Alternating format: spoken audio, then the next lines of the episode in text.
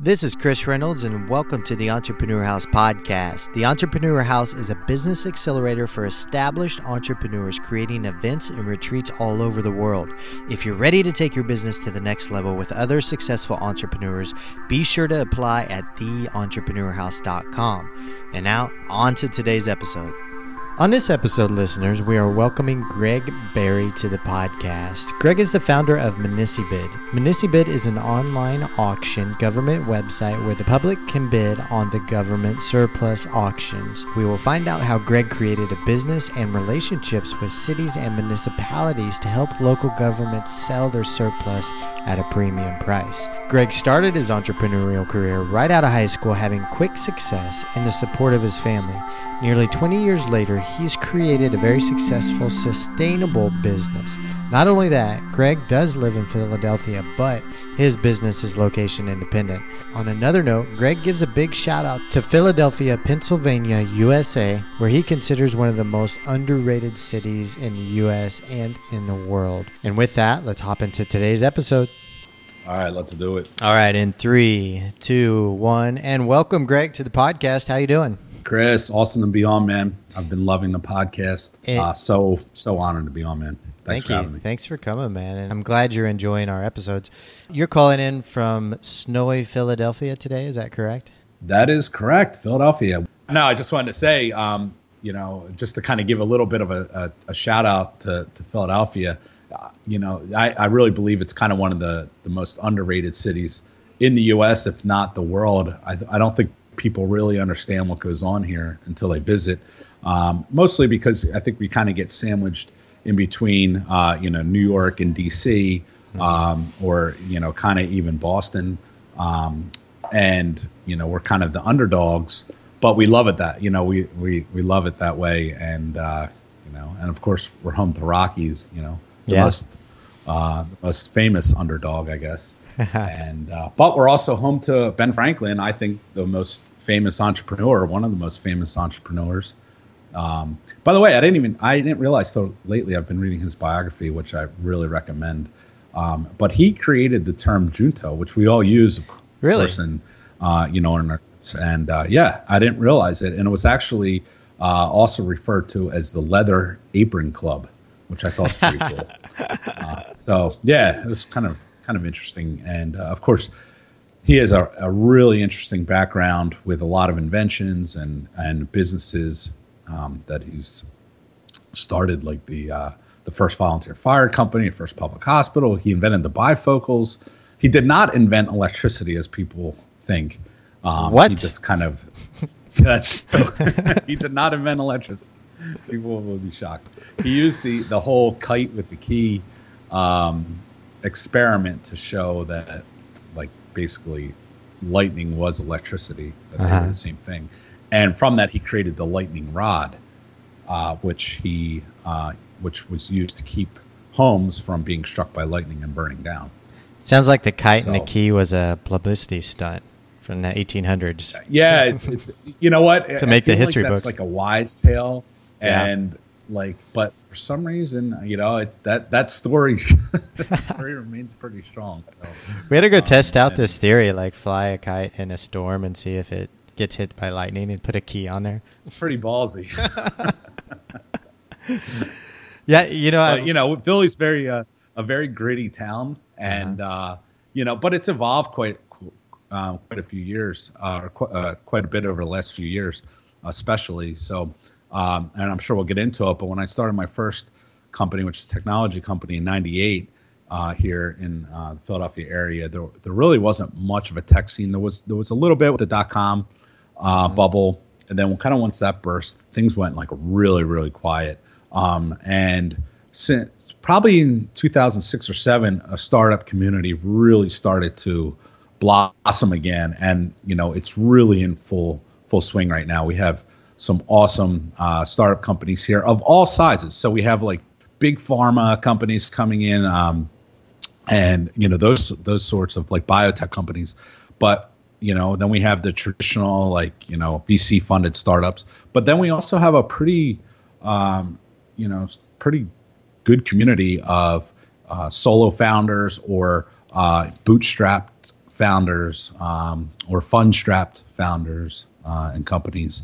So it's pretty exciting to uh, pretty exciting times um, to be here. Sounds so like I really like it, and it's interesting that a lot of people are moving from New York City to Philadelphia, um, and then and then commuting back to New York City for for their work, just because the cost of living is significantly less, but yet so close, an hour train ride, uh, really um, to New York. So. Uh, I, we, I always say Philadelphia is a manageable New York City. Uh, we have most things that New York has, uh, although I'm sure uh, New York City folks would probably disagree with that. But huh. for the most part, I you know I really find that people once they get here, I think people need to come and they need to experience it, and then they get it. I don't think people get it without coming here. But yeah, th- that makes a lot of sense yeah. for any location independent traveling entrepreneurs that are out there. I highly recommend visiting those cities in the northeast of the United States because they're absolutely that part of the country is very beautiful. But you can hit so many important places in the history of America in just a short drive. If you start up in you know Maine and then come down through New New Hampshire and Connecticut and Massachusetts and New York and Delaware and then Pennsylvania and Philly and Washington D.C. And you can stop in and see Greg and check out Philly and He'll take you. Well, you can see the Liberty Bell. You can see where the, uh, yeah. the Constitution and Declaration of Independence were signed. So yeah. tons, tons of history here for sure. You take him to Benjamin Franklin's house. That's uh, well, uh, right. Uh, well, yeah. I mean, we could stop there. There's there's just so many places that we could that, that that we could stop for yeah. sure. And of course, everyone wants to have cheesesteaks when they stop in. of course, why would you not? Big shout out to Philly. Okay, sounds good. I've never been, but actually, it's on my list of to visit cities. And it does. I think there's a lot of great cities in America that get overlooked by these bigger cities. You know, I grew up in Missouri, and I think Missouri is an absolutely fascinating place. And once when I start telling my other fellow travelers about Missouri, they're kind of their eyes get big and they they get excited about visiting there because when people visit the U.S., you know, they'll hit New York, California, and Texas but yeah. there's a lot of uh, incredible places all throughout the U.S. that really get looked over, and Philly does sound pretty cool. All right, Greg, let's jump into your history as an entrepreneur. I know you've got a vast amount of experience for the past almost 20 years as an entrepreneur, starting straight out of high school. So, why don't you give us a, a brief history about that? Man, that makes me sound so old. 20 years experience. I'm like, wait a second. That's actually probably right. Yeah, man. Um, I just uh, so I started, as you said, my first company right out of high school. Uh, pretty much like the day after I graduated high school. Um, I had some opportunities in high school that I took advantage of. Um, that really kind of set me up to be able to to uh, get started pretty early. And it's funny now, like I, I was talking, um, I do a lot of talks to like young entrepreneurs and high school groups and middle school groups of kids in, interested in being an entrepreneur. And one of the questions, surprisingly, that I get a lot, they're like, well, why did you wait till after high school? In other words, like, why didn't you start it in high school? And at the time, I mean, this was 98 when I graduated high school. I like that wasn't really a thing. Like you were like a nerd if you wanted to start a business then. Mm-hmm. And uh, you know so it was a much a much different time than now. Like we didn't have like shark tank and you know shows like that and the profit and that sort of thing to like get people motivated. Back then it when there really just wasn't a whole lot. So it was definitely a different era but uh, took advantage of some opportunities in high school with some uh, with some apprenticeships which uh, i'm a big fan of being an apprentice. Um, you just learn so much and you get paid to to do it Mm-hmm. Um, so I had some uh, really good experience in the information technology um, industry very at a very young age. I mean, I've been messing around with computers since I was like 10 or 11. Um, and my mom, uh, she was and still is, uh, runs a help desk uh, for a for a, a, big corporation, and so she used to bring these like computer books home all the time, and I would just read them and like mess around and like break stuff on our family computer which by the way again we were very fortunate to have like in 91 92 right. 93 right. It's like very early on. So um, i really took an interest in that. And my uncle at the time was like a big like kind of computer nerd and he was doing like bulletin board systems um, bbs systems. So like i kind of learned what that was all about. This was like pre-internet i guess. Well not really pre-internet but pre like web web pages.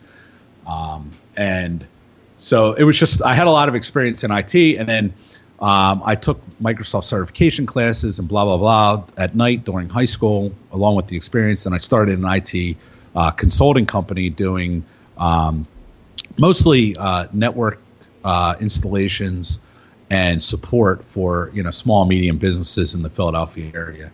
And it was kind of a, a way to. There was a lot of need with like Y2K coming up, so 98 and you know 98, 89 were just big years in uh, for for just upgrades and you know that sort of thing to prepare for Y2K. And of course, we know that ended up really not being a big deal, but yeah. but it was good for the bottom line. On and uh, so I ended up going to college and, and worked full time while you know growing this business while I, while I was going to college. So I would like move classes around at night and just try to make myself available, and just hustled. And so once I was done with college, I decided to like get really serious with the the business and kind of change the name and incorporate it and like set it up right. Uh, so that was uh, 2002 or so, and um, ended up getting a, a, really big customer that that set me up to then be able to grow some more. And so by that time, I probably had a couple dozen customers, I'd say, and then um, ended up growing it to a couple hundred by the time I, I sold it in 2010 uh, nice. uh, to focus on the growth of my current company, Municibid, which I started back in 2006.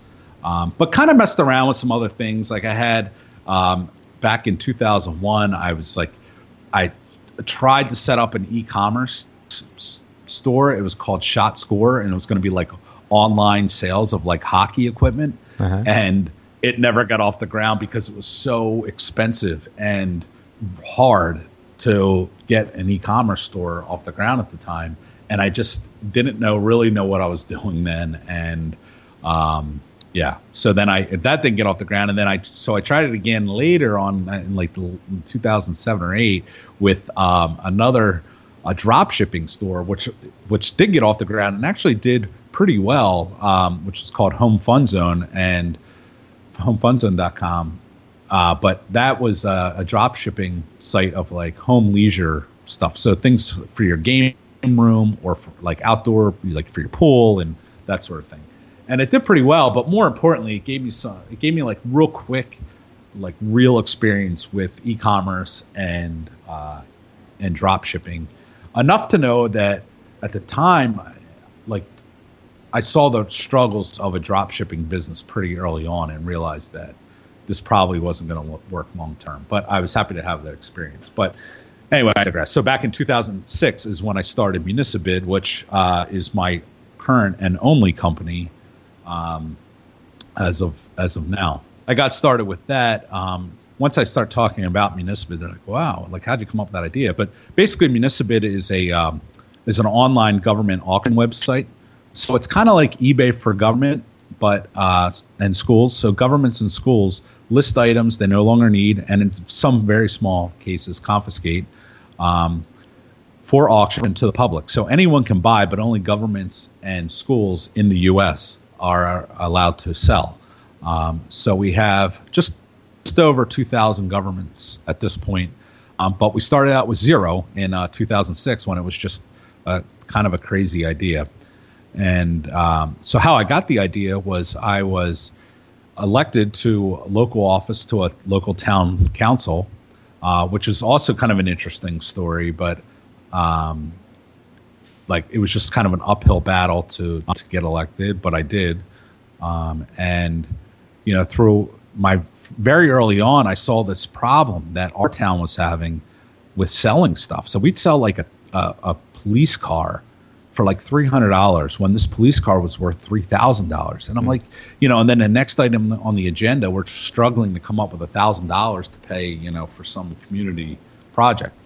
And I'm thinking this is ridiculous. We just gave away thousands of dollars, you know, and we would sell a couple cars at a time, three, five cars at a time. So we we were literally leaving like ten thousand dollars on the table. And I'm like, why aren't we selling this stuff online? And like, what what's what's going on here? So did some research, saw that other towns throughout uh, the state and throughout the country were having the same exact problem.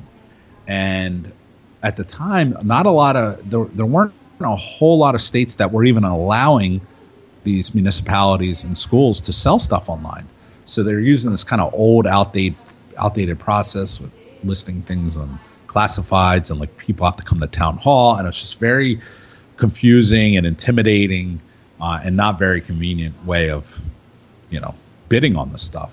Let alone these people not knowing this stuff was for sale in the first first place. That's kind of where the idea came for Municibid. And I'm like, all right, well, why aren't we selling the stuff on eBay? And over time, I realized there were a couple problems. I call them the three C's: uh, cost, compliance, and customer service. Um, and customer service really being the biggest issue. There's no one at eBay that's going to hold the hands of these governments and schools mm-hmm. to help them sell the stuff and match their regulations, which is where the compliance piece comes in. And then the cost was, uh, you know, pretty expensive for what the governments are selling. And you know, so we sell a lot of vehicles, heavy equipment, tools, that sort of thing. So that's kind of where it all got started. And I took, you know, this idea, I built out this uh, very early, terrible website, and but it was good enough at the time. And I I took it to a couple people I know in some other municipalities. Uh, they tried it, and it worked so much so that they thought there was a problem, and like they, they thought like they it couldn't be real.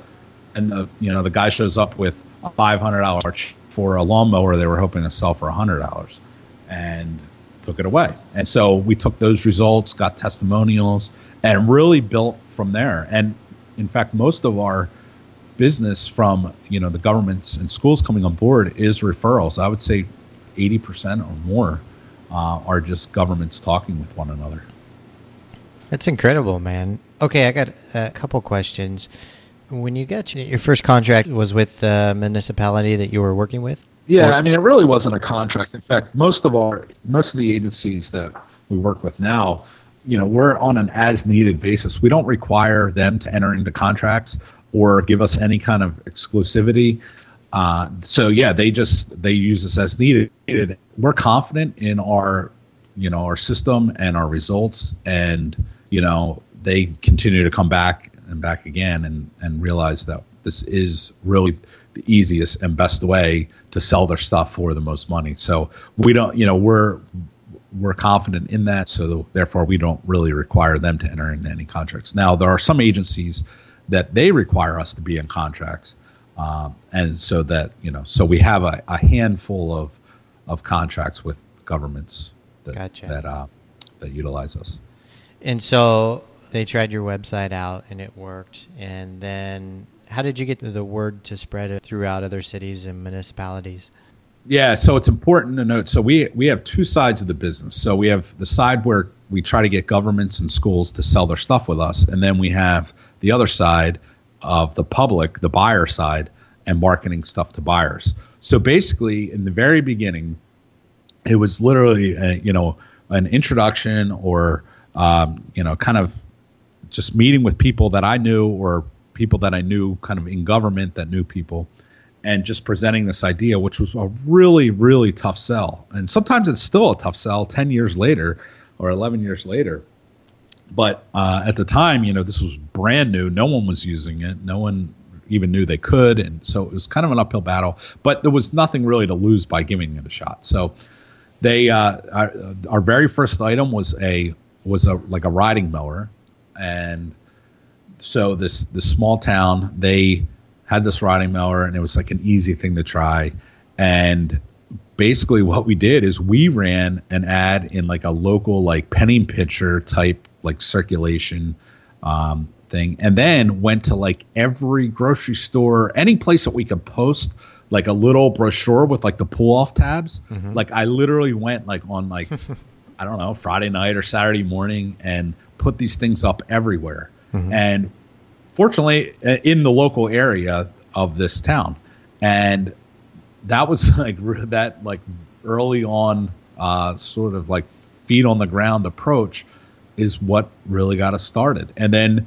and then the neighboring town, you know, we were able to say, look, you know, this town wanted a hundred dollars for this lawnmower, and they got five hundred dollars for it and you know they that the town that sold the lawnmower is like, oh my god, it was so easy. So the neighboring town's like, okay, the you know we have this truck that we're trying to sell, mm-hmm. and then it just kind of snowballed from there very slowly. So you know, um, it's a this when you're dealing with government and and other you know and other companies. Uh, it's a slow, it's kind of a slow and long game, but it works. Um, the long game works.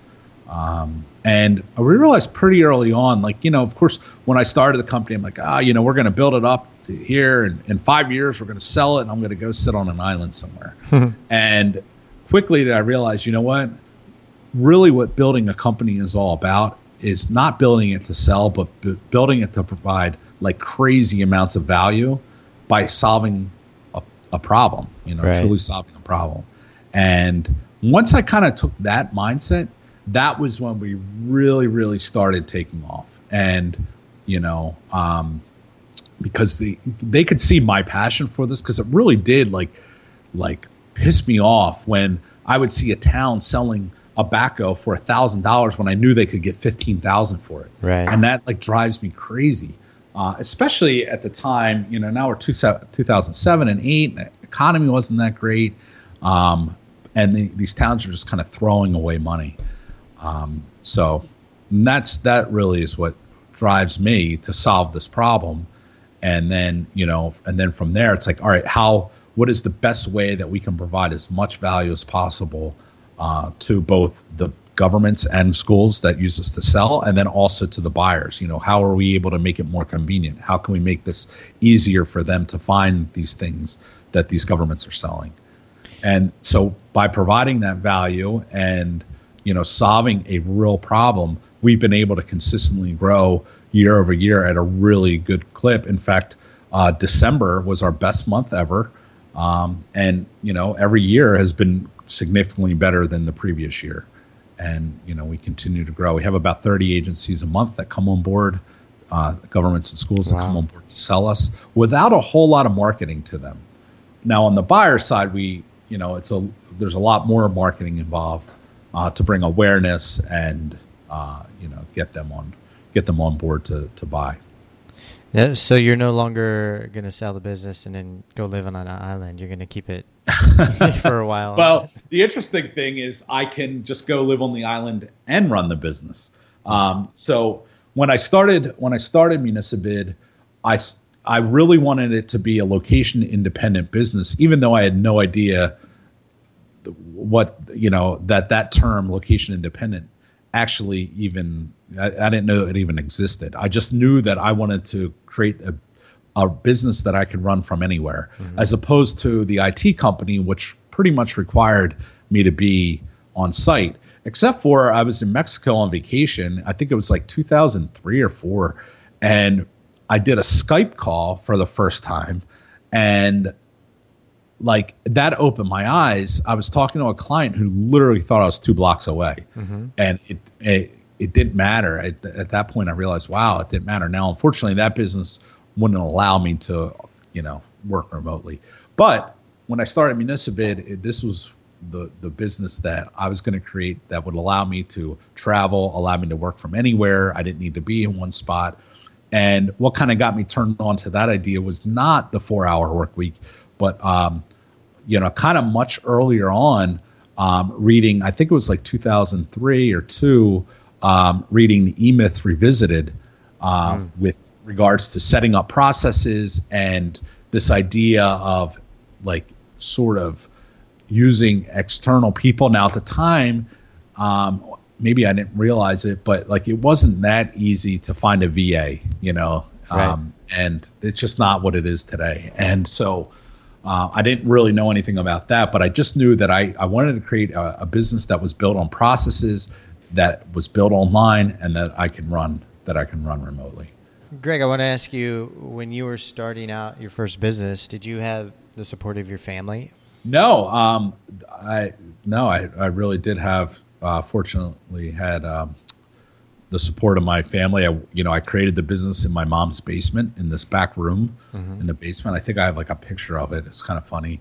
Um, and yeah, and that's kind of where I got started. And um, I, started the business and I bought my first house in 2002. And Oh, wow. so like I just I, I hustled though. Like I didn't party and like go out and hang. You know, I didn't have that college life. Like Okay. my like I was all about like just hustling. I mean, the, I hate the word. I hate the word hustle today because I feel like it's like you're not hustling. You know, you're like it's there's a difference. You Okay. know, and so but I kind of feel like back then it was just um, you know you had to like I just did what it took to to to make it. And the, the one thing um, one of my mentors said to me. Um, pretty early on. I don't know. I was probably 15 or 16, and he's like, "Look, don't focus on money. Focus on what you need to do to make it, and it will come." And at the time, I'm like, "Wow, like, yeah, I get that." You know, because before I'm thinking, "Oh, you know, I'm gonna buy." Like, I love Dodge Vipers, and I in, in high school, I'm like, "I'm gonna build this business. And I'm gonna have a Dodge Viper by the time I'm like 21 or something." Mhm. And of course, I ended up buying a house instead of a Dodge Viper. Better investment. Better investment. well, I don't know. I mean, now looking back, I'm like, man, that Dodge Viper would have been a lot of fun, but I might not be alive. But And you But, may not uh, have so been it- hustling so much with the with the Viper. That's right.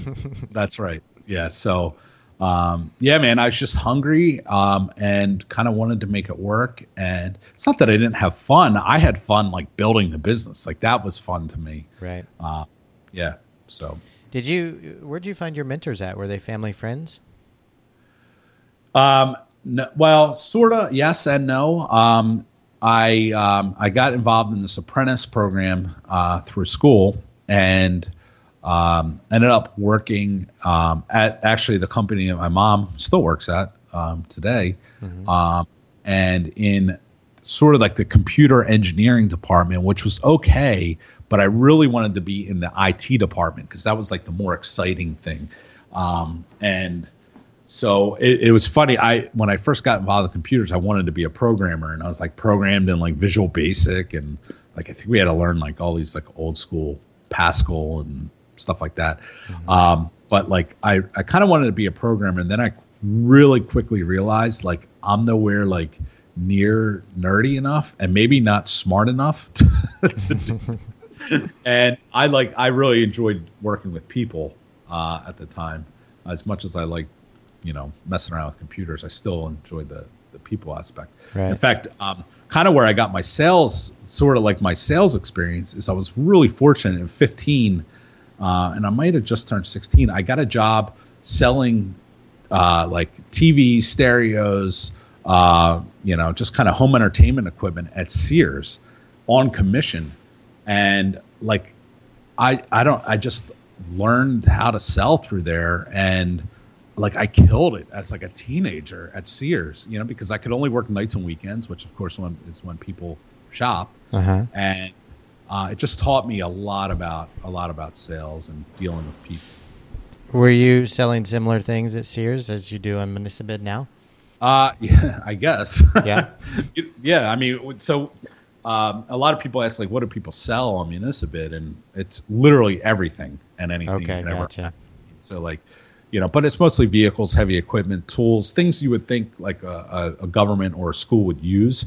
Um, but every now and then we get some like interesting items. We had a uh, an airplane that was seized um, that was like used for drug trafficking. We had a uh, this like awesome sailboat out of uh, Massachusetts that this like dude died on, and Wow. the town kind of like acquired it because the family didn't want it and so like just kind of interesting weird stories like the suit of armor the city of philadelphia just sold was like creepy and like so it's like just you never know what's going to pop up on our site from from day to day. And it's always surprising like like what comes up for auction but like what people pay for some of this stuff. Right. we had this like the state hospital in massachusetts sold all this like weird stuff.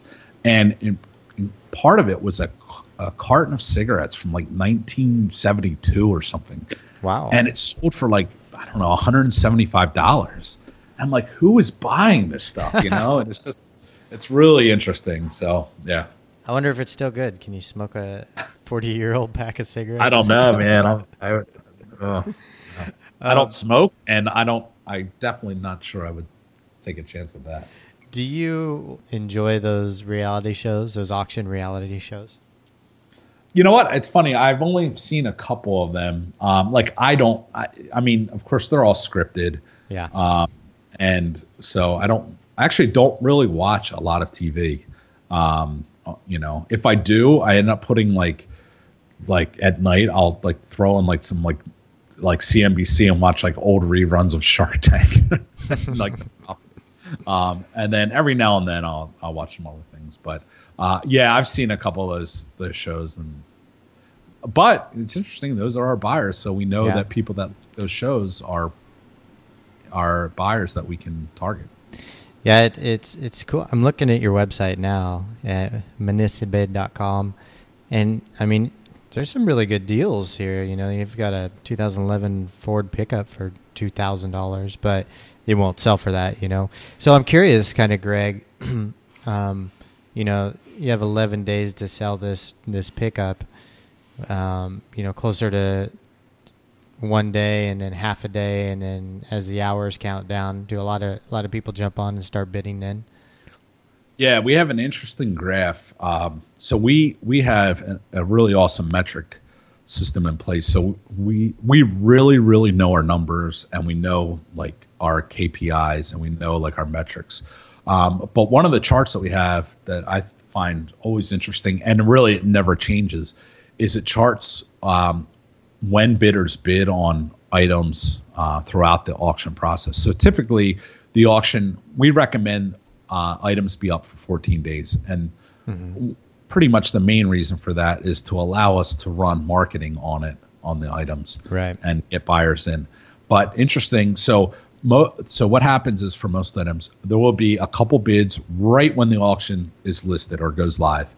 And then there'll be a lull in in the action there won't really be a whole lot of bids and 90 i think it's like 90 or 95% of the bidding occurs within the last hour of the auction items it's just it's it's crazy. Um, yeah. So we have a um, we have a an anti bid sniping uh, system in place. So basically, what that is, so like if you ever used eBay and you've got outbid at the last second by some bot or something that um, you know someone had running mm-hmm. to bid against you and then just closed out you know the auction just ends at a set time we don't allow that so what happens is if a bid is placed within the final two minutes the auction extends two minutes from that point uh, until no further bids are received.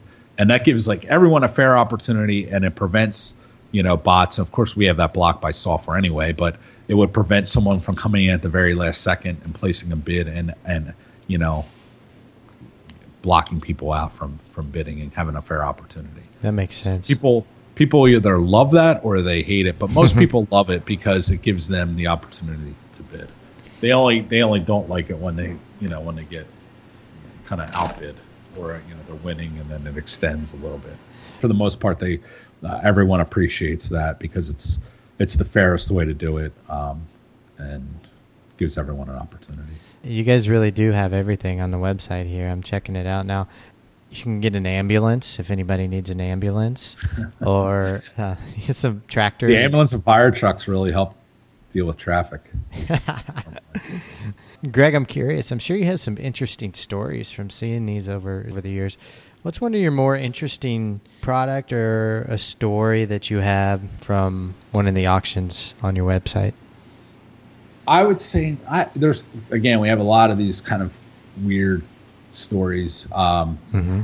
But one that was really interesting was a uh, two and a half carat diamond ring out of Baton Rouge, and what happened was um, this is the story that I that I heard on it, um, and and there was some like David Yurman j- jewelry as well. It was kind of like all part of the same story, but um, this um, there was some guy was arrested for having uh, possession of cocaine, like a large amount of cocaine, mm-hmm. and so he was arrested. The cocaine was stored and you know at the the police you know the evidence room or the, they call it the property room and i guess it was stored and a police officer took the coke and sold it and ended up buying all this jewelry well he got arrested and the jewelry was then confiscated and then eventually put up for auction on Municibid. So it's kind of kind of weird. So that that two and a half carat diamond ring sold for almost twenty thousand dollars, just shy. Wow. Of, it was nineteen six or nineteen thousand six hundred, and uh, so it's pretty interesting um, how that that story went. But um, yeah, you know, most for the most part, I wish we had a lot more stories like that because we'd have a lot more content, a lot more interesting content uh, to write about. Um, but yeah, that's kind of one of them. But yeah, for the most part, they're kind of boring stories, if there's even stories at all. Sometimes there's interesting stories about what people do with uh, items they buy, like kind of like cool bus conversions. Like they'll buy a school bus and convert it into like a tailgating, you know, thing, and then or like a, um, sometimes we have these fire truck collectors that buy these fire trucks, or uh, you know, just like weird stories like that, like what people do with with with the items. Uh, sometimes they're interesting, but like one thing that's interesting uh, and something I'm learning more about is the exporting uh, of goods. Um, oh yeah, and uh, so like fire trucks really don't have great resale value because uh, most fire departments end up buying new right. fire apparatus, and a lot of times when these fire trucks are ready to sell, they're not really usable, and so they need to be exported uh, overseas, or they're you know depending on the value or whatever. But yeah, they end up getting exported overseas or to South America uh, to actually be used as fire trucks, where there's really not a whole lot of value here in the United States. Um, so that's kind of an interesting thing. Uh, we used to have a we used to have more um, movie production companies that would buy fire trucks, ambulances, police cars that would use them. Oh yeah, uh, as movie props to blow up. But like for the most part now, they just use CGI and ah. they don't really need to to you know use this type of thing anymore. But what's your guys' charge, Greg? Is that eight percent for? Yeah. So when we when when we first started, it was a subscription business. So the governments would pay us an annual fee and they can sell as much as they wanted. And soon we soon realized that didn't leave us a whole lot of money to market the items mm-hmm. effectively. Mm-hmm. So and that that subscription fee was like a little bit of a hurdle to get over for the governments. So we said, all right, well, how can we make it free for the governments? So we said, well, right, we're going to have to charge the buyers something. Mm-hmm. And uh, and you know, for a lot of the t- for a lot of cases, these buyers go to like regular auctions like live auctions where they're charged the buyer's fee. And so we decided to come up with a competitive um, buyer's fee, which is 8% uh, currently uh, for the most part. And so basically, what happens is the government keeps 100% of what they sell, uh, you know, and then the, the buyer pays the 8% in addition to the, the item. But, you know, it really is a win win for everyone. So that the, the, the government's definitely getting more money for their items. Yet at the same time, it's easier, more convenient um, for the buyers to both find these items and to, to bid and buy them. Uh, whereas before they would have to like look for look for these ads at newspapers and track stuff down, and it was just a and then go to town hall or like send in paperwork. So we make it a, we provide a ton of value to the buyers, you know, in addition to the sellers, by way of just plain convenience and uh, ease of use as compared to what they used to have to do. So we're saving them tons and tons of time. Um, and and that eight percent is pretty competitive with respect to what they would pay at a live auction or other providers. What's it take to build a an auction platform slash website? Because I was looking into it. I have a, a friend who runs an auction company, and he was asking me about it, and I don't know too much about them. So the the very first system we had was was pretty bad, but it worked, you know, and it was right. just it did what we basically needed to do. And we kind of replaced that entire system. I think it was in 2009 or 10.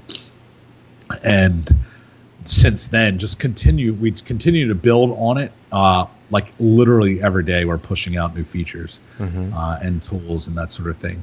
Um, I mean, as far as the, the the core functionality of the auction, that's pretty much the same, no matter where you go. Um, you know, no matter you know if you look at every auction site on the internet, all the core functionality is pretty much the same. Uh, where the differences are are the tools and the features that uh, you know, that we provide. I guess is is really where the differences come down, um, and and and the the kind of the look and feel, the user experience aspect of it um, is super super important, and that's really where we I think we excel. Like we we always have room for improvement for sure, um, but we really try to pay attention to to both the detail of you know kind of how the site works, right. and and also like the back end technology. What's an estimated range to build a site like this?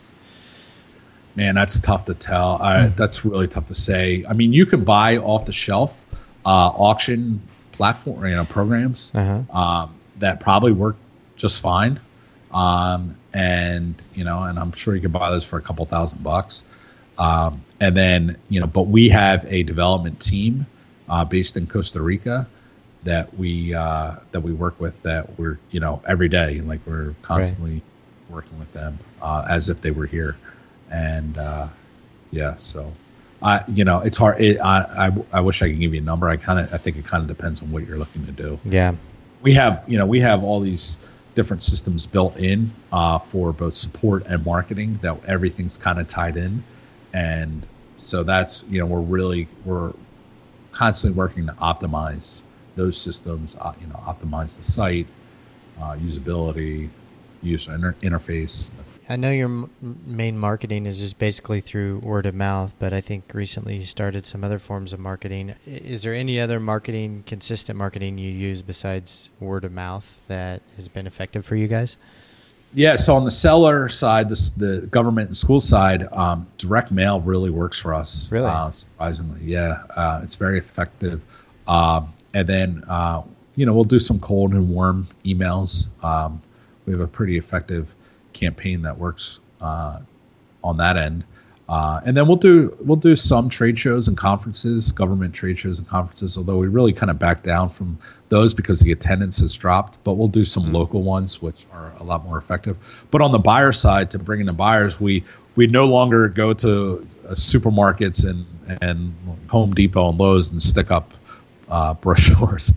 that I don't know if it's quite feasible anymore. But um, what we do a lot of now. Um, is a, a combination of a number of different things. So we st- we actually do direct mail, uh, believe it or not, to certain um, categories of buyers. So um, like equipment, um, construction companies, people that buy heavy equipment, people that uh, landscaping companies that would buy like tractors and mowers and things like that.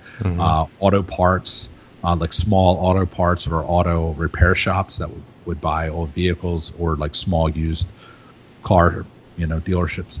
Um, but we also utilize uh, Facebook heavily, and believe it or not, uh, we also use Instagram, which Really? is interesting because you wouldn't think for our niche, which mostly men, most mostly like kind of I don't want to say it just you know men between the ages of I'd say 35 and 60 are our typical buyer Right. that are um, you know interested in heavy equipment and vehicles and things like that. So you really wouldn't think those that demographic of buyers would be on Instagram, but you know when I started taking a look at this just over a year ago, or actually not even really a year ago, probably eight months ago, um, I you know I started to look at what kind of opportunity was there, and like it's crazy, just like in the heavy equipment niche and the and the automotive niche, how many guys are on this and, and women. And it's so we started putting some effort towards Instagram. We had 50 followers in like June 1st of last year, 2016,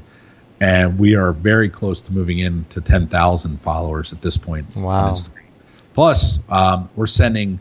We finally got smart and set up an, an Instagram landing page from our profile, which I believe we launched the beginning of December and we've had I don't know six or seven hundred visits from that, but with like a twenty some percent conversion rate. So we're getting like hundreds of emails uh, from that from people that are interested. So we have that side of it. The Wow. face uh, utilizing Facebook has been tremendously successful for us, um, and we're moving in on something like a hundred thousand uh, likes on that, all organic for the most part. Wow. Um, and uh, you know, of course, we run paid ads and that sort of thing. Um, but that's been really, really effective because of the targeting we can do both on interest and more importantly geographically. Um, but the you know utilizing the custom audiences uh, has been big. So we can export all of our buyers of let's say tractors. Mm-hmm. And and we can even go further and say, all right, we're going to export all of our buyers of John Deere tractors and create lookalike audiences of people that have bid on John Deere tractors, mm-hmm. and then upload that list and let Facebook go out and create a lookalike audience, you know, of a, of hundreds of thousands, if not millions of people that we can then target specifically John Deere tractors to. Um, we also do. We've also over the past year uh, have a con- put a content development uh, strategy in place um, that is the, uh, again a long game. Um, it's something that doesn't happen overnight. Kind of like Facebook traffic can happen overnight. Uh, content development takes a long time, so we have to, you know, we've stayed very consistent with that effort and have made tweaks uh, with that. We kind of revamped our email uh, marketing um, and sort of doubled, tripled down on on the email um, marketing end of things. So we really try to do the spectrum. And of course, we still do traditional. Uh, we'll do some traditional advertising in some in- industry publications. Uh, we have partnerships with some uh, heavy equipment sites that we post our listings to that link back to us. Mm-hmm. Uh, you know, in, in, directories and that sort of thing. Uh, and then and PR, PR really really moves the needle for us. Uh, probably could do a little better job with being more consistent on that end. but when we get press, it really works. And it's interesting. We get a, we get a pretty decent uh, press coverage without doing a whole lot of work. And it's like, all right, well, if we can like kind of double down our efforts there, you know, how much better would it be without, you know, sending press releases out every day. So. Greg, do you have somebody in house that's running your social media, or do you hire another company to do that? So we do all the we do all the Facebook advertising uh, um, in house. So any kind of paid uh, traffic we handle in house. Okay. Um, work with a content development team um, who handles posting things to Instagram uh, and Facebook, uh, and but more importantly, develops high quality content on our blog that we uh, that we push, uh, you know, that we that we promote and push traffic to. Uh, so, yeah, we uh, we have we have three full timers right now. Um, and we're thinking about bringing on a, a fourth full timer, but we ha- will utilize um, contractors uh, and other providers as much as possible mm-hmm. uh, because they're experts in that area, and and in some instances we don't really require uh, quote unquote a full time person, and we we certainly don't require them to be here. So. Right. So we utilize VAs. We have a, a proposal writer. We have a content development team. We have our developers, and I'm probably forgetting others. Well, we're pushing an hour, my friend, and so yeah. we're going to wrap up there. If there's any listeners that want to get a hold of you at, can you tell them where they can find you?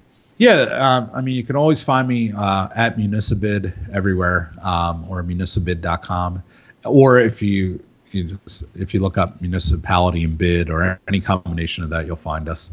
Uh, but it's M U N I C I B I D, uh, and then you can find me uh, on Facebook or Instagram or LinkedIn. It's just uh, Greg Berry.